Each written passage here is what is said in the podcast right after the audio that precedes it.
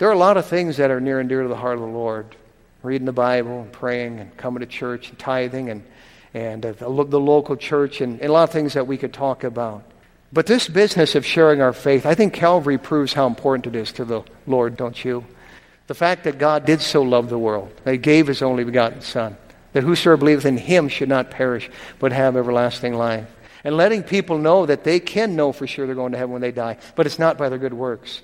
It's by the sacrifice of Jesus Christ on Calvary's cross. It's by a change of mind about our sin, turning to Christ, placing all of our faith and all of our trust in Him.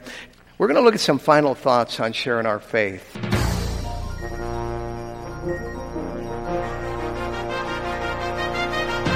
The Bible says that the gospel of Christ is the power of God unto salvation.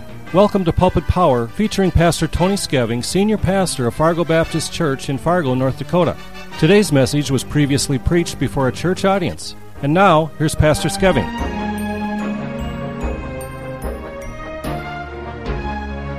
Let's take our Bibles, please, at this time and turn to the last book of the Bible and the last chapter of the Bible, Revelation chapter 22. And we're going to be looking at really um, one of the last things mentioned in the Bible. You know, last things are very important, aren't they? And last things said are extremely important. Last words. And so we find these words in Revelation 22, beginning in verse number 16. I, Jesus, have sent mine angel to testify unto you these things in the churches. I am the root and the offspring of David and the bright and morning star. And the Spirit and the bride say, Come. And let him that heareth come. And let him that is athirst come. And whosoever will, let him take the water of life freely. We've been talking about sharing our faith with others. We've been talking about the very thing spoken of here, giving that invitation to people to come to come to Christ. And so we're going to be dealing with it at least last time here today as we talk about some practical thoughts on sharing our faith. Some practical thoughts on sharing our faith. How important is one soul? I came home late last night, walked in the door, and my little grandson, just a few months old, was there, and Grandma was doting over him along with his auntie, and I kind of muscled in and took over and grabbed him and went into the other room and, and uh, sat there and smiled at him, and he smiled at me, and I smiled more, and he smiled more. And, and I thought to myself, a year ago, I didn't even know him. He was a nonentity, if you will. And now I wouldn't give him up for anything. There's not enough money in the world. I'd, I'd give away everything I have, everything I've worked all my life for, for him. He's that valuable. You know, if we really could, could calculate the value of one soul in the eyes of God, it would blow us away. You know, one soul is, is priceless, absolutely priceless. Now, we find as the Bible is closing down, since Genesis 1 1, there's bloodshed, there's atonement, there's, there's the gospel being given, and, and invitations to come to Christ just all over the place, pictured in the Old Testament and realized in the New Testament. But it's kind of like the Spirit of God has to just one last time drive it home. And He does in our text here. Christ Himself is speaking in verse 16. And then in verse 17, it says, And the Spirit and the bride say, Come. And let him that heareth say, Come. And let him that is athirst come. And then whosoever will. It's like if one of those didn't relate to you, whosoever will, let him take the water of life freely. We're going to look at some final thoughts on sharing our faith. Several things quickly. The first is what I call the directive of sharing our faith the, the directive, the objective, if you will, or the intention. Would you turn back to the Gospel of John in the fourth chapter, John chapter 4? What is the directive? What is our objective or our intention in sharing our faith? Back in 1987, we'd only been here a few months in Fargo, and a, a nationally known evangelist actually came to Fargo here and held a crusade up at the Bison Field, and thousands attended. The governor opened it up, and uh, he preached, and, and the invitation was given. The, the evangelist preached, and, and, and, and a lot of people flocked down forward, and, and a number made professions of faith. And, and we can look at things like that and we could say, you know, that's the way to do it. We, we can hear the stories of old about the evangelists like D.L. Moody who, who held meetings around the world and thousands came to Christ, and we could say, that's the only way to do it. You know, I think of Billy Sunday. Uh, back in the early 1900s, I think Brother Benham has pictures, or somebody showed me pictures of a tabernacle that they actually built in town here. And Billy Sunday preached here, and a lot of people responded. And we say, oh boy, that's, that's where it's at, you know. And we give that accolades, we give that kudos, and, and, and I'm not, I'm not poo pooing that, but, but the bottom line is the directive really in sharing our faith is just one by one. One by one. Yes, Jesus preached to the multitudes. That couldn't be helped. they followed him all over the place. They wanted food sometimes, they wanted miracles sometimes. But actually, I find my Savior most of the time focusing on one in the chapter before this one guy, Nicodemus. Maybe that one person was the rich young ruler, or that one person was a, a Zacchaeus, or, or a woman taken in adultery. Maybe that one person was the demoniac of Gadara, or maybe right at the very end, even, that thief on the cross. He's still dealing with one person. But when I think of his individual witnessing and soul winning and, and sharing of faith, if you will, I think of this gal here in John chapter 4. We pick it up in verse number 3. It says, And he, that's Christ, left Judea and departed again into Galilee, and he must needs go through Samaria. We can just skip over that and miss really what it's saying. He, he knew there was somebody lost in Samaria. He had to go there. He must needs go through Samaria. Then cometh he to a city of Samaria, which is called Sychar, near to the parcel of ground that Jacob gave to his son Joseph. Now Jacob's well was there, by the way, it still is. Jesus, therefore, being wearied with his journey, sat thus on the well, and it was about the sixth hour, about noon. And there cometh a woman of Samaria to draw water. Jesus saith unto her, Give me to drink. Now that's what starts it all. Give me to drink. And then this theological discussion ensues following that. And it comes down to verse 16. Jesus saith unto her, Go, call thy husband and come hither. The woman answered and said, I have no husband. Jesus said unto her, Thou hast well said, I have no husband. For thou hast had five husbands and he whom thou now hast is not thy husband. And that sayest thou truly. What's he doing here? He's getting to her sin problem. Following verse, she said, I perceive you're a prophet. And he dealt with her uh, and her sin. We pick it up in verse number 27. And upon this came his disciples and marveled that he talked with the woman. Yet no man said, What seekest thou? Or why talkest thou with her? See, the disciples didn't get it yet the value of a soul, the importance of a soul, even a Gentile or a, a half breed like this gal. Well, in verse 28, the woman then left her water pot and went her way into the city and saith to the men, Come, see a man, which told me all things that ever I did. Is not this the Christ? Then they went out of the city and came unto him. Then you see more get saved and more follow. But our Savior here dealt with one. And folks, very practical thing to keep in mind as you share your faith. The directive is just one person. Because sometimes we can look at the need worldwide and we can say, oh, we, we got to reach all these folks. There's 7 billion people in the world. I was in Europe last week and there's just people everywhere. And sometimes you just throw up your hands, you shake your head, and you just you say, what's the use? But the directive is just one person. In Acts chapter 8, we won't turn there, but we find Philip the evangelist, and man, he's in this area of Samaria again, and, and there's all kinds of people getting saved. And he's kind of coming in and, and getting fruit from what Christ had, I think, kicked off here in John chapter 4. And there's all these folks there that are, that are wanting it. And guess what God does? He plucks Philip up out of that group and he takes him over into this desert land where there's just one guy coming through in a chariot. There we see again the value of one in Acts 8. In Acts 9, we see again the value of just one soul. His name is Saul of Tarsus. Well, I'll tell you what, that one reaped some fruit, didn't it? In Acts chapter 10, the next chapter, just one man, Cornelius. By the way, I find it ironic that you find an African man led to Christ in Acts 8, you find a Jewish man led to Christ in Acts 9, and you find this European or this Gentile by the name of Cornelius led to Christ in Acts chapter 10. But it's just one, and the directive is just one. Folks, let's just focus on one person at a time. Notice, if you would, in Acts chapter 20, this, this principle. As I, as I follow Paul around through the book of Acts, I find him just going to one person at a time. You know, Paul just kind of wandered around witnessing to folks. We had a guy in our campus ministry years ago, and well, I'll tell you what, a lot of fruit. And really, what he did is he just wandered around and talked to folks about their soul up on the campus. And he found people, some of you as a result of that. Now, Paul did that. Paul would wander down to Riverside and he'd find a Lydia. He'd go into a marketplace, he'd find a Tychicus. Uh, he, would, he would go up on Mars Hill and he'd find some more guys up there. He was just always wandering around, milling around. If I was a missionary, that's what I would do. I would just, I would just like Paul did, mill around, try and find folks.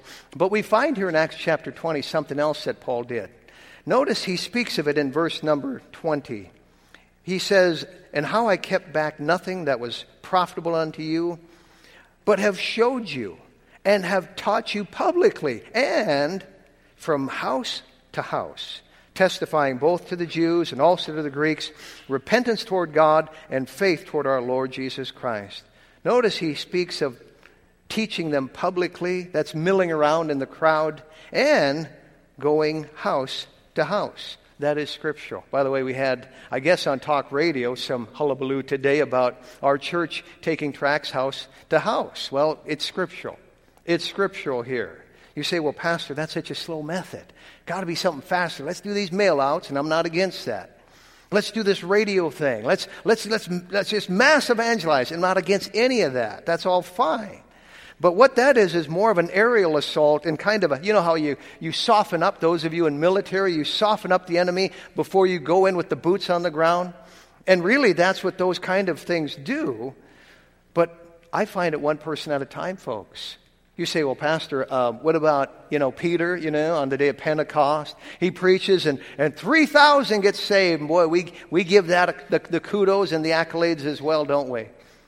But you could win 3,000 people to Christ every single day, and the current population of this world being 7 billion. You know how long it would take you to reach the world at 3,000 souls a day? 6,000 years. They'd all be dead by that time, wouldn't they? And a lot of other folks be dead by that time.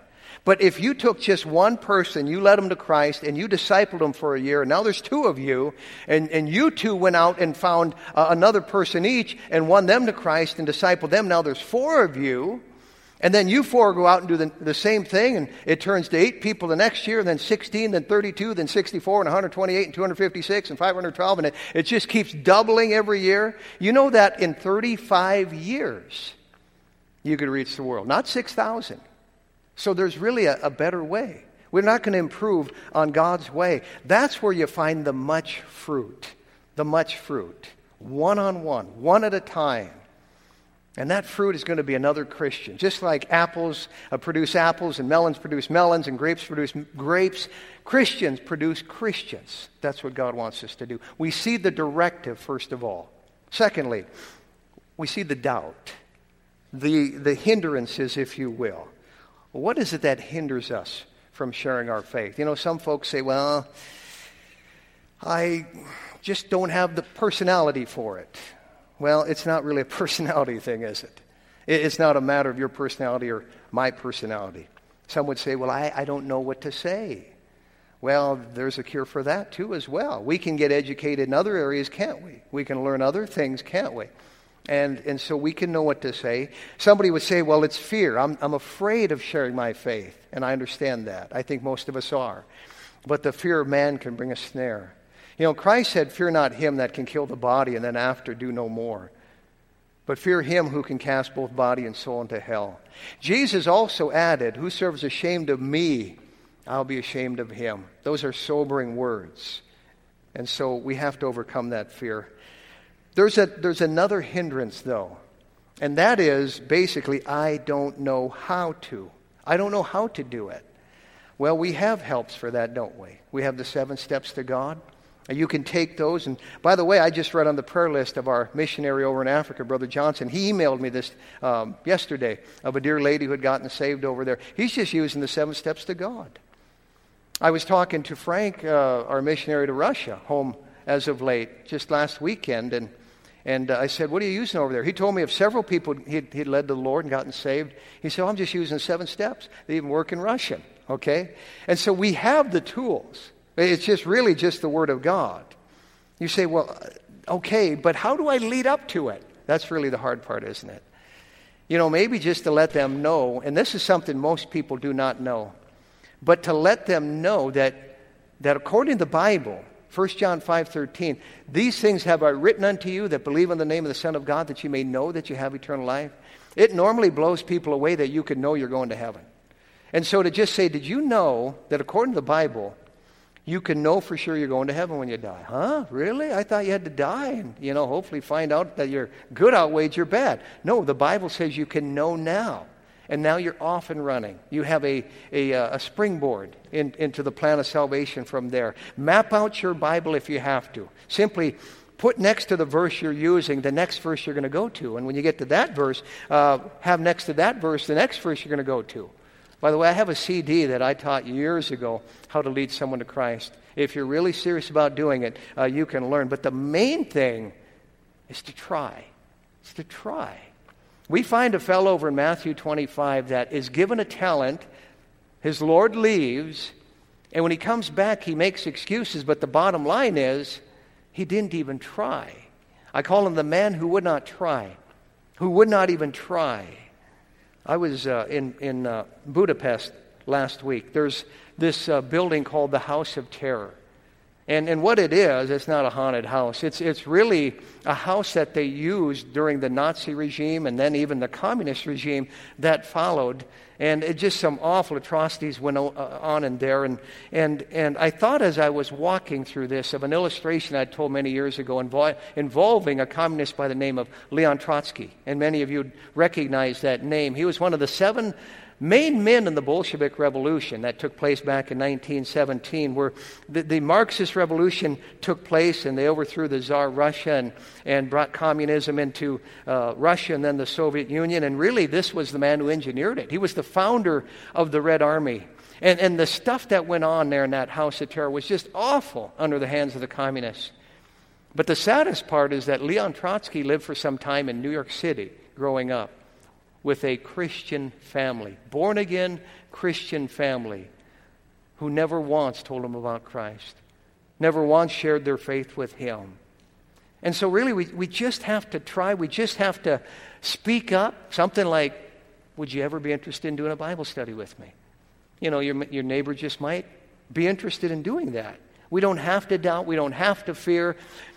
Christ said, All power is given unto me in heaven and on earth. He said that just before giving the Great Commission, didn't he? And so we don't have to fear. Greater is he that is in us than he that is in the world. We see the directive, we see the doubt. Thirdly, we see the distractions. I guess at least 90% of all folks never lead anyone to Christ, that is, Christians, and mostly because we don't try. And, and the reason is we think we have to win them to Christ to be successful. Right? Well, I failed if they don't get saved. I mean, the Bible does say, He that winneth souls is wise. Yeah, it says that in Proverbs. But it's, it's speaking of a byproduct, wisdom that comes with the person who witnesses. And so the, the term soul winning can be misleading. Actually, look in Acts, you're there already. Turn to chapter 1. And, and let's see what Christ actually called it in Acts chapter 1. He's about to send up to heaven, and we find these words in verse number 8 as he's talking to his disciples, to his church. He says, But ye shall receive power. After that, the Holy Ghost is come upon you, and ye shall be soul winners unto me. No, no, he doesn't say that, does he? Ye shall be witnesses unto me. He says, starting in Judea, or Jerusalem, then in Judea, and then Samaria, and under the uttermost part of the earth. He calls it witnesses. Folks, okay, I, I understand the whole soul winning thing, but really, we just need to witness. We just need to tell others. We need, we need to share our faith. We just need to be part of the process, if you will. They say that the average insurance salesman will make 45 contacts to find 12 people who will let them take, let him take them through his spiel And out of those 12, he finds two that sign on the dotted line. So he'll go through nearly 50 people to find those two. But he does it. Look in 1 Corinthians chapter 3. Our Lord just said, be witnesses, be, be part of the process. You might only be a part of that person coming to Christ. You might not even know if they ever got saved. But do your part. God does the saving. We know that.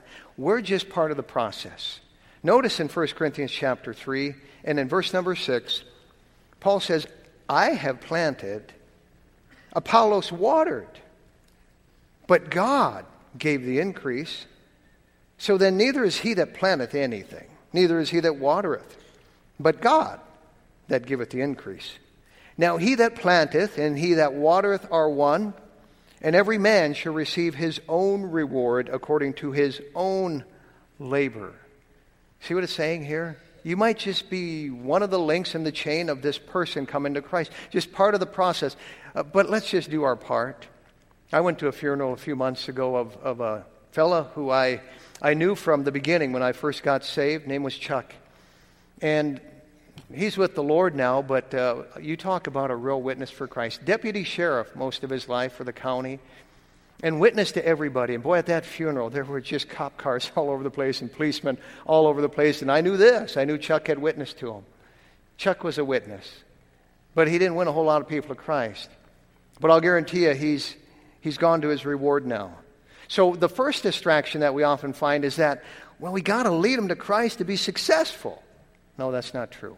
That's not true. The second distraction is what I call the cares of this world. Now, I'm not talking about sin, but I'm just talking about, you know, things that choke the word that it become unfruitful. And I know there's a way to, to take that. But I think of, of January 1987 when the church started here and how simple the ministry was at that time. How simple it was. We had this little building, and, uh, and all I had to do was just go out and talk to folks and, and uh, invite folks to church or lead people to Christ. And then it was so simple. It got, it got so complex after that. There were more buildings built. There were radio stations started. There were Bible colleges. There was just ministries. There was bylaws. There was all this stuff. Stuff that Paul didn't have to mess with, quite honestly. Didn't have to mess with it. And, and, and those things, though they're necessary, can become such a distraction.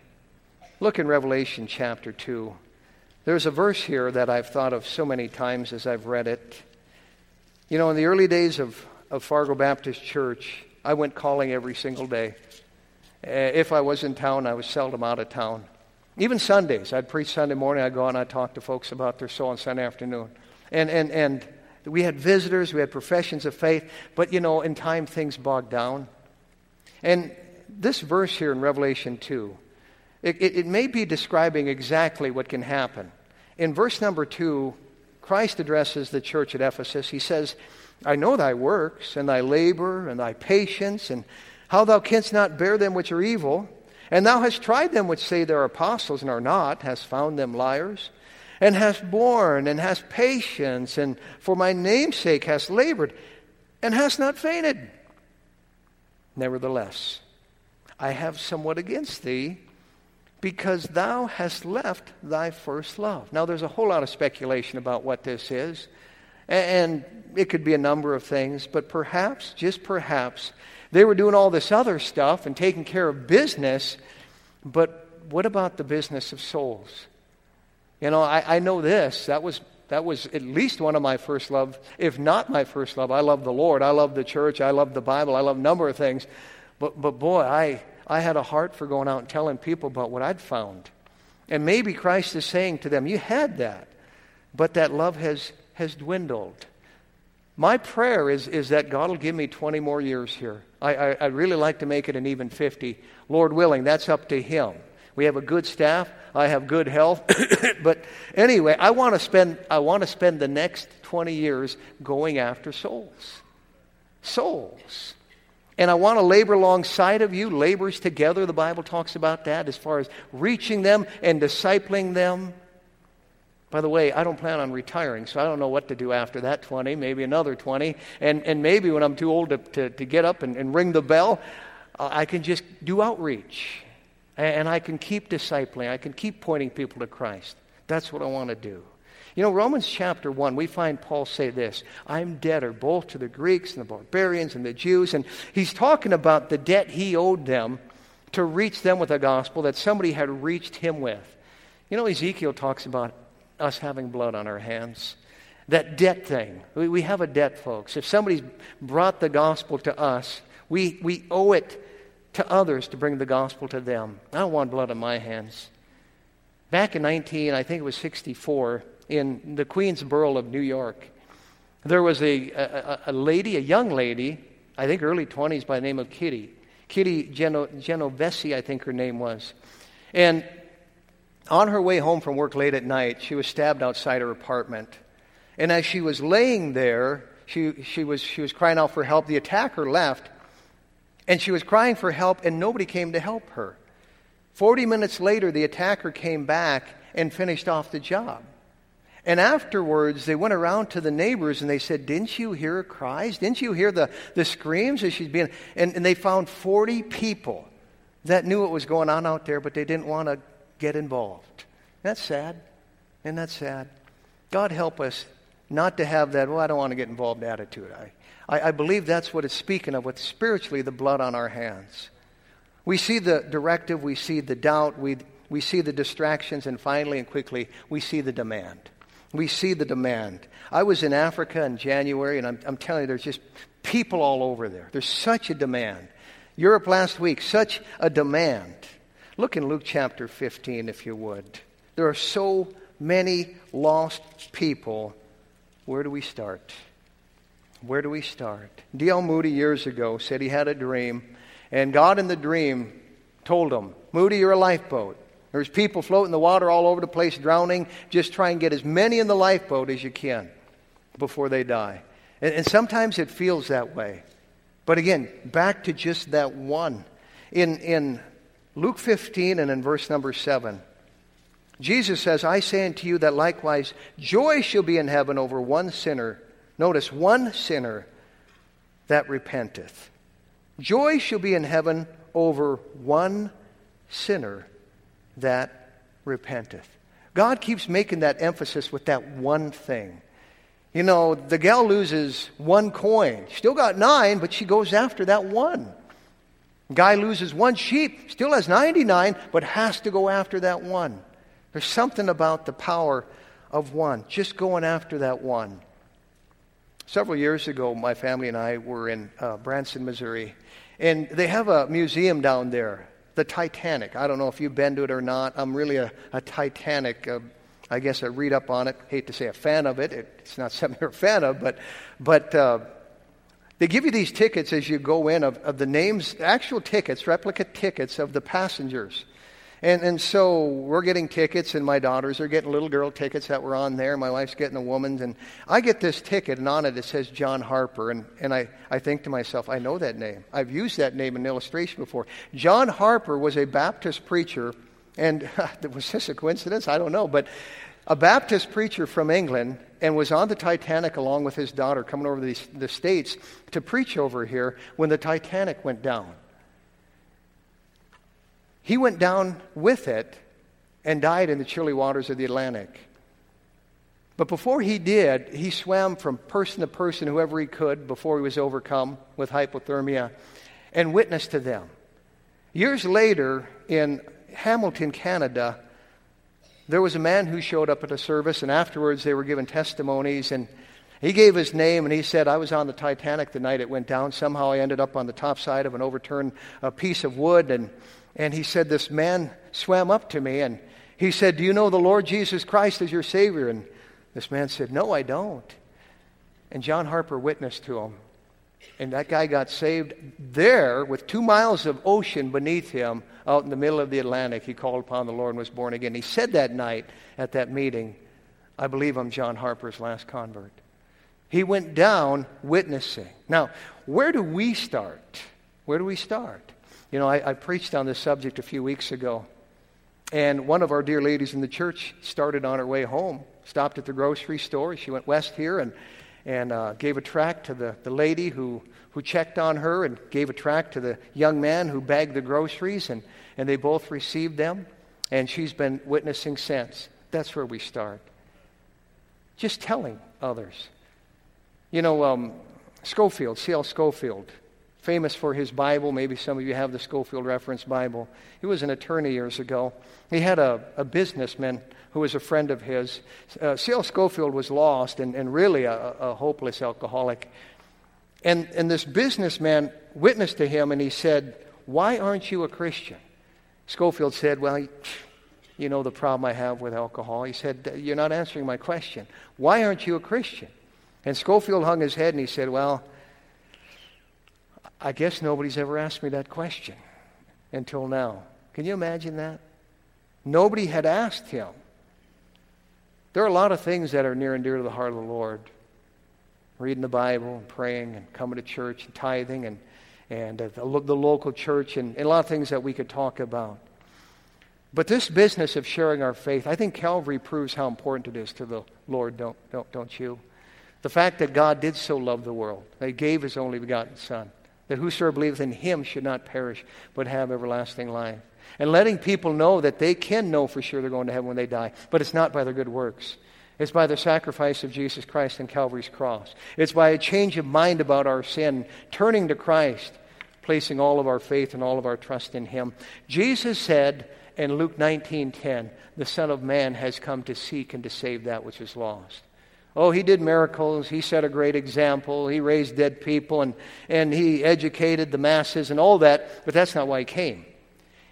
He told us he came to seek and save that which is lost. There's a verse quickly, I'll just quote it to you here in 1 Timothy 1 and verse 15. This is a faithful saying and worthy of all acceptation that Christ Jesus came into the world to save sinners.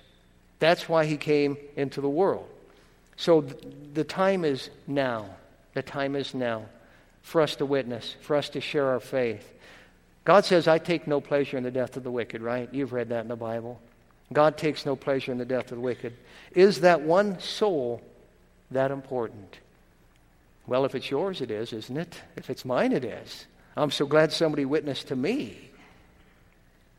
Back when I was in the seventh grade, we studied world history, and, and uh, I learned about the Holocaust, the Jewish Holocaust in World War II. I, I'll never forget as a little boy looking in the history book and seeing the pictures of the bulldozers uh, pushing these piles of bodies into the mass graves and thinking, oh my soul, how could that go on? As they were emptying the, the Jewish ghettos of Europe and, and sending them to the concentration camps, and by the millions, they were, they were gassing them to death and putting them in the ovens, cremating the, the bodies after that. And I heard about all this, and I, I never forgot it. When I got saved, I, I got a newfound love for the chosen people, the Jewish race. Of course, I've always loved history.